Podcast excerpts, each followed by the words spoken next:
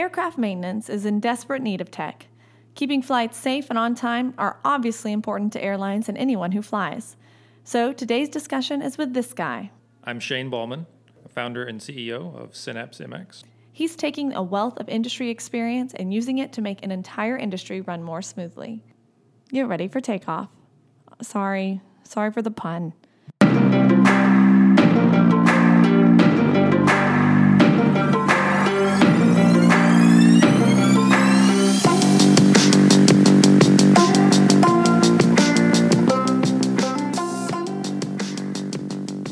Begin. So, what's your story?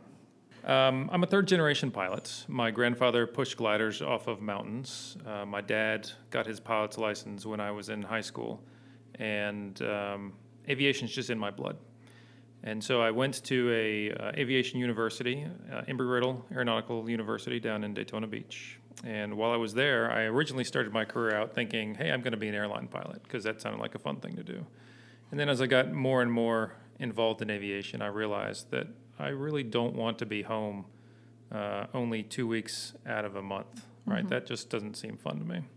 So I switched over to uh, the computer science program at Embry-Riddle and started working on things there and, and got to calculus three and I think the whole course was just about going insane on differential equations. And I thought, I really don't want to do this the rest of my life either.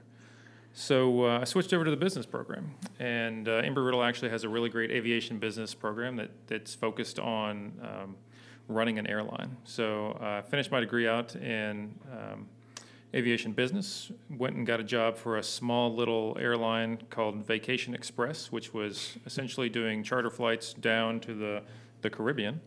And um, from there, I had the opportunity to start at the, the ground floor, um, collecting bags and uh, checking people in for their flights, and moved all my way up to the um, station manager position. So, helping kind of coordinate the logistics of uh, 12 different airplanes coming in and out, uh, two hub and spoke operations, one in the morning, one in the afternoon. Um, and it was an interesting look at how small little scrappy upstart airlines work. Um, then uh, had a really great opportunity show up to work for AirTran Airways uh, in their dispatch office. So I left Vacation Express and went to work for AirTran.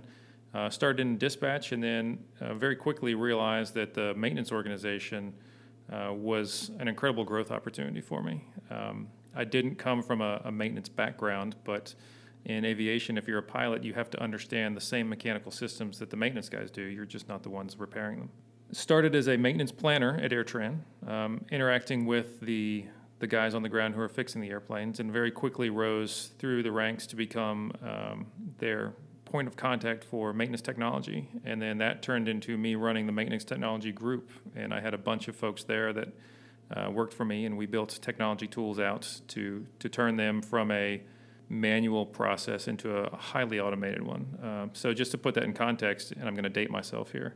Uh, we were using PCMCIA cards to pull data off of aircraft. Uh, we had dot matrix printers in our office. We had a, a, mainframe terminal that they would log into, and it looked like a DOS screen, right? So that's how you'd run your maintenance. What year reports. was this?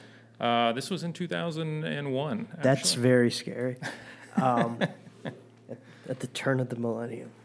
So yeah, um, part of my directive was to build automation tools in so that they could do a better job of maintaining their stuff with better technology. And uh, we took them from the, the dot matrix printers and the terrible old maintenance software to kind of modern softwares with push notifications going out to their phones and big 60 inch dashboards on the wall showing real time maintenance health and uh, all sorts of um, very real time, very plugged in sort of things. And, and it got noticed. Uh, in aviation, we are very collaborative on the maintenance side of the things because as an industry we care about safety. Um, so, you know, you can't collude so much on the revenue generating side because that's anti-competitive behavior. But on the maintenance side, you know, we are free to exchange information, thoughts, ideas, all kinds of stuff.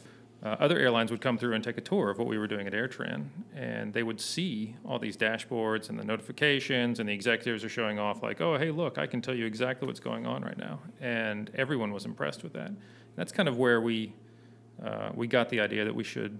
There was a, an opportunity here to build the company. Uh, the light bulb went off after like the 15th or 20th airline came through and said, "That's cool. Where'd you get that? Can we buy it? A lot of the founders we've spoken to come at it where they're entrepreneurs and then they find the problem, maybe they stumble upon the problem, but you're kind of coming at it within the industry. Oh, it was my headache for sure. Right. Um, I think that's interesting. So, did you have that desire to start your own company before, or is this just something it just happened naturally? It it sort of evolved. Yeah, I, I had no desire to be an entrepreneur. I mean, it looked cool, and yeah, the things they're doing in Silicon Valley look amazing, and man, it'd be nice to be a part of that. But I never really saw myself into it. Mm-hmm. And um, yeah, the, sort of a, a weird set of circumstances here, where Southwest came along here and bought AirTran, uh, partly uh, because of the technology tools that we had built in maintenance, and um, had the opportunity to work for Southwest for a couple years, and great learning experience there as well. But the the idea of building the software, serving the industry, uh, was just too hard for me to ignore, and so I, I walked away from a six-figure job and uh, incredible benefits at like the number three best place in the country to work in order to go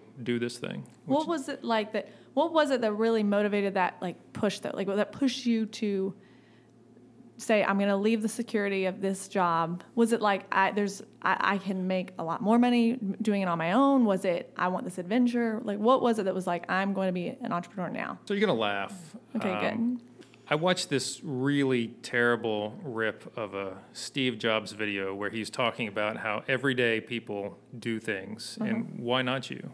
They're not any smarter than you or any more talented than you. Just go do this, right? And I thought, okay, that actually sounds like really good advice. And so that was kind of the thing that pushed me over the edge. And it's so cliche to say, like, Steve Jobs motivated me to be an entrepreneur. But um, that, that really was a thing. I, I went home and watched that video one night, and then I wrote, I don't know, like this 20 page manifesto of what we were going to do and the things we were going to tackle and how we were going to tackle them. And um, looking back at that now, some of that is just completely insane. Um, Insane in what way? uh, oh, overreaching, way overreaching. Um, so that, that's probably like a I don't know a ten year plan that I decided I was going to do in one year. Like, all right, perspective is amazing. Well, Um, that's, but I think you kind of have to start a little bit. I, I think Santosh tweeted something about this. Like you have to start kind of delusional at Yeah. first, um, and that's what makes you think, "Oh, I can do this." And then once you get in, you're like, "Oh, well, I definitely had the delusional thing down, so Good. Off on a good start, I guess. yeah." So talk to us. You know, you you're a solo founder. That wasn't the plan out out of the gate. But what has kind of this adventure been like as a solo founder? It is an interesting journey. So I would say that there are a lot of benefits that come from being a solo founder um, because you have to juggle more hats, which means you have to prioritize. And, and I'm a technical founder myself, so I can code, which is good, but it's also bad because in addition to having investor conversations and talking with customers and prospective customers, now you're also the one building the product. So uh, being able to triage and figure out you know what is the most important thing to move the company forward right now is a really good skill set to to build and this is really a trial by fire like how how can you make the right decision to survive for another day So- Sure. H- how do you go without like talking to another individual that is going through the same plight or the same dilemmas? Is that sometimes stressful? Oh yeah, totally. So not having someone that is in in the boat with me is a challenge, but uh, I have been building up a network of people who have gone through this type of journey themselves, either as a solo founder or as part of a team. And so there are people that I can reach out to that understand the lonely journey of a CEO in a startup or understand the challenge of building the technology platform out in a startup. So, you know, it, it would be nice to have someone by my side as a partner for all this, but I don't think it's required in every circumstance. So, What types of people are you looking at to kind of surround yourself with, or or what are the qualities rather of this network that you've built of the folks that you reach out to? Uh, the easy answer is people that are smarter than I am. And I like people that challenge me on a lot of stuff. Uh, I don't want to be surrounded by yes people who want to be nice to my feelings. I want someone to tell me if my baby's ugly, because if my friends won't do it and my confidants won't do it, then nobody will do it. So Sure. I, I look for people who will actively say, This is the dumbest idea that you've ever had. Don't pursue that any further. Do you take every piece of advice? I'm assuming with a grain of salt. Like, what is your decision making process? Do you vet it through many people? Like, I just flip a coin. Perfect. There you go. cool. So yeah, uh, this is a great question. Um, it is a challenge to figure out the perspective of the person that's saying that to you, right? So someone who doesn't have aviation knowledge. I mean, aviation is highly, highly regulated, right? So you can't just implement some things and see how it goes, right? The F it, ship it mentality doesn't work in aviation. Mm-hmm. So um, when someone says, well, you just need to iterate through the property or through the product uh, that much quicker, you, you, just can't do that. So you, you have to kind of keep those things in mind that, yeah, there are some things that are good for the startup mentality, but then you have to temper that with you know, we are super regulated, and there's a, an FAA inspector at the flight standards office that's going to come and throw a fit if he sees a customer using something that you just sort of threw out there and slapped together. So, kind of balancing those 2 mm-hmm. is, is a little bit of a challenge. Speak to the fact that, you know, out of all the companies here this summer, I don't think anybody else is in as highly regulated of a business as you. Touch on those dynamics not only with your product but also the sales cycle. Like how are you navigating that? Do you have any perspectives to offer other founders that are also targeting the regulated industries? Well i would say don't go after a regulated industry if you are not if you're not intimately familiar with it because uh, you might as well just bang your head on the desk. I think the only other industry that's just as heavily regulated as aviation from a safety perspective would be like nuclear power right? Mm-hmm. so those would be two areas that i would avoid. I think that it is very possible to go into a space that's regulated, assuming that there is a very specific pain point that you have experience solving or someone that you're working with has explained it to you in great detail and that there's a clear path from A to B so that you can capitalize on the opportunity that's there. Uh, for us specifically, we're targeting the way that the aircraft maintenance teams collaborate on their work and then using the data points from how these guys are, are actually performing their work, whether it's changing a tire up to changing an engine to changing a seat inside the airplane. Um, so keeping track of all the, the times and statistics around what they do, in addition to the types of parts that they use and things like that, in order to be able to essentially do Moneyball for aircraft maintenance. So now, based on where an airplane has an issue, I can tell you how long it should typically take to fix, what the types of parts you should need, who the best person on your shift is to tackle that and get the airplane back up in the air. And and right now, you're all this is done by pencil, paper, spreadsheet, Word doc type? Yeah, or? so the, the scary version uh, at some of the very, very small and lean carriers would be post it notes, whiteboards, uh, paper, Excel Excellent. spreadsheets. As you move up in fleet size, it becomes far more complicated to do that manually. So they start to use things like homegrown access databases, still a lot of Excel that's used. Uh, and then moving up even further to like the major airlines, they actually have software that they've bought typically spent tens of millions of dollars to deploy and maintain every year. And it does a much better job of tracking things, but doesn't really help them understand the insights hidden in all that data. It's incredible to me. Is it just because it's a regulated industry that it's so behind the times? It's 2016, and it, I don't know. It just sounds kind of like these problems should have been solved already. Yep. It's just kind of crazy to me because yep. I I didn't realize that. Yeah, and most people don't because you think aviation and, and, airlines and you think oh it's super easy. Like i can i can buy a ticket on my phone and i can go through the tsa with my phone and i don't have to deal with any of this stuff. But that's all on the, the revenue generating side. And on the maintenance side it's such a cost center that they really don't like to spend money there unless they have to. And as a result you know these guys just sort of scrape by with what they have more often than not. Mm-hmm. So, as a first time founder and a solo founder, I'm sure you've had lots of learning experiences as you've built this company. Can you talk a little bit about what has what have you learned about yourself? You're like, wow, I'm really good at this, and maybe also what you realized you're really bad at. Wow. Okay. Um, so I'm really good at getting into the weeds um, because I've got almost a decade and a half, a decade and a half of experience. Um, that allows me to really talk about things with the subject matter experts. So if they they want to get particular about something, you know, I've got the chops to back that up, which is good. The downside is that sometimes I try to deploy that when I'm selling, and you know you don't want to get too far into the weeds when you're doing sales calls and just trying to get interest on things. So I would say that selling is definitely something that I am not good at, but mm-hmm. I am intentionally putting myself in places that make me uncomfortable in order to grow. I have had some really terrible sales calls, uh, but every one of them that has gone bad has been a learning experience to mm-hmm. say, okay, well, next time don't do this, which they'll maybe take offense to. So let's do something else instead.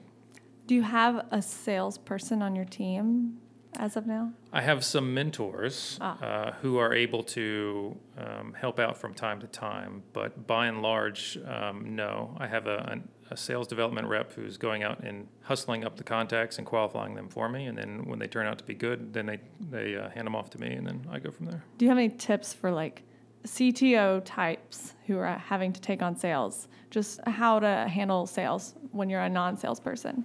Read everything you can. So And like then- research. um, yeah, research books. You have to look for things that are applicable to your industry too. So oh, read about sales Yeah, is what you're saying. Okay. Yeah, so if, if your sales model is based around a single sale, then stuff from like Zig Ziglar would be good because it's not about building a relationship.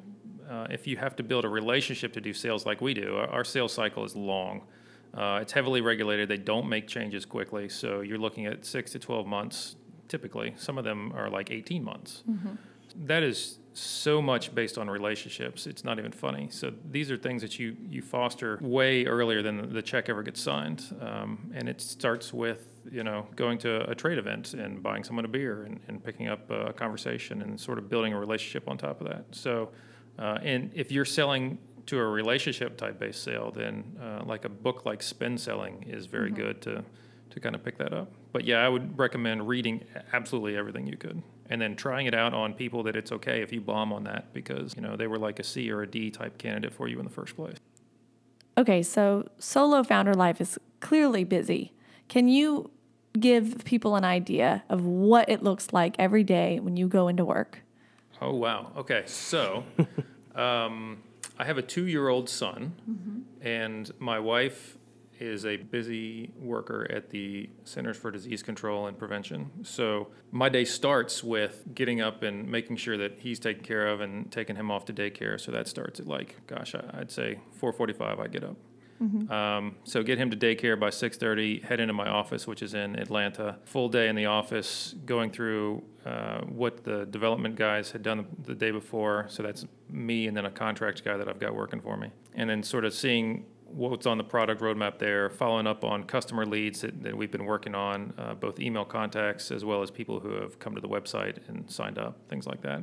Middle of the day, typically carving some time out to do uh, outbound sales contacts, so new, fresh leads that have been churned up. Uh, have a couple stand up meetings there, one with my uh, SDR person, Casey, and then another with my development guy, Ramon. At the end of the day, it's just going through and seeing what we need to set up for the next day in order to make sure that things succeed. Going home, having dinner, uh, spend a couple hours with the family, put the kid to bed, and then sit down and do some coding. And so I'll probably stay up until midnight or one o'clock and do some coding and then get up And then up. wake up at 4:45. Yeah, I I live on caffeine right now. Yeah, I think most of us do, honestly, but you definitely need it. Caffeine and stress. Yes. But it's good though, because you know I internalize stress. It powers me. So What advice do you have for other solo founders? oh, find a co-founder for sure. Don't do it. Got it. Uh, okay, that's all I have. Santosh, you're good? All good. All right, then, that's this week's episode of Dynamo Discussions. Thanks this week to Kenco, an amazing sponsor at Dynamo, and the largest woman owned third party logistics company in the U.S. That's pretty legit. Learn more about Kenco at kencogroup.com. Also, check us out at hellodynamo.com and learn about all Shane has going on at synapsemx.com. One more thing Santosh has taken over our Twitter account and he wants to chat about logistics tech, accelerator life, startups, and all things investor related. So say hello at This is Dynamo. Okay, have a good week.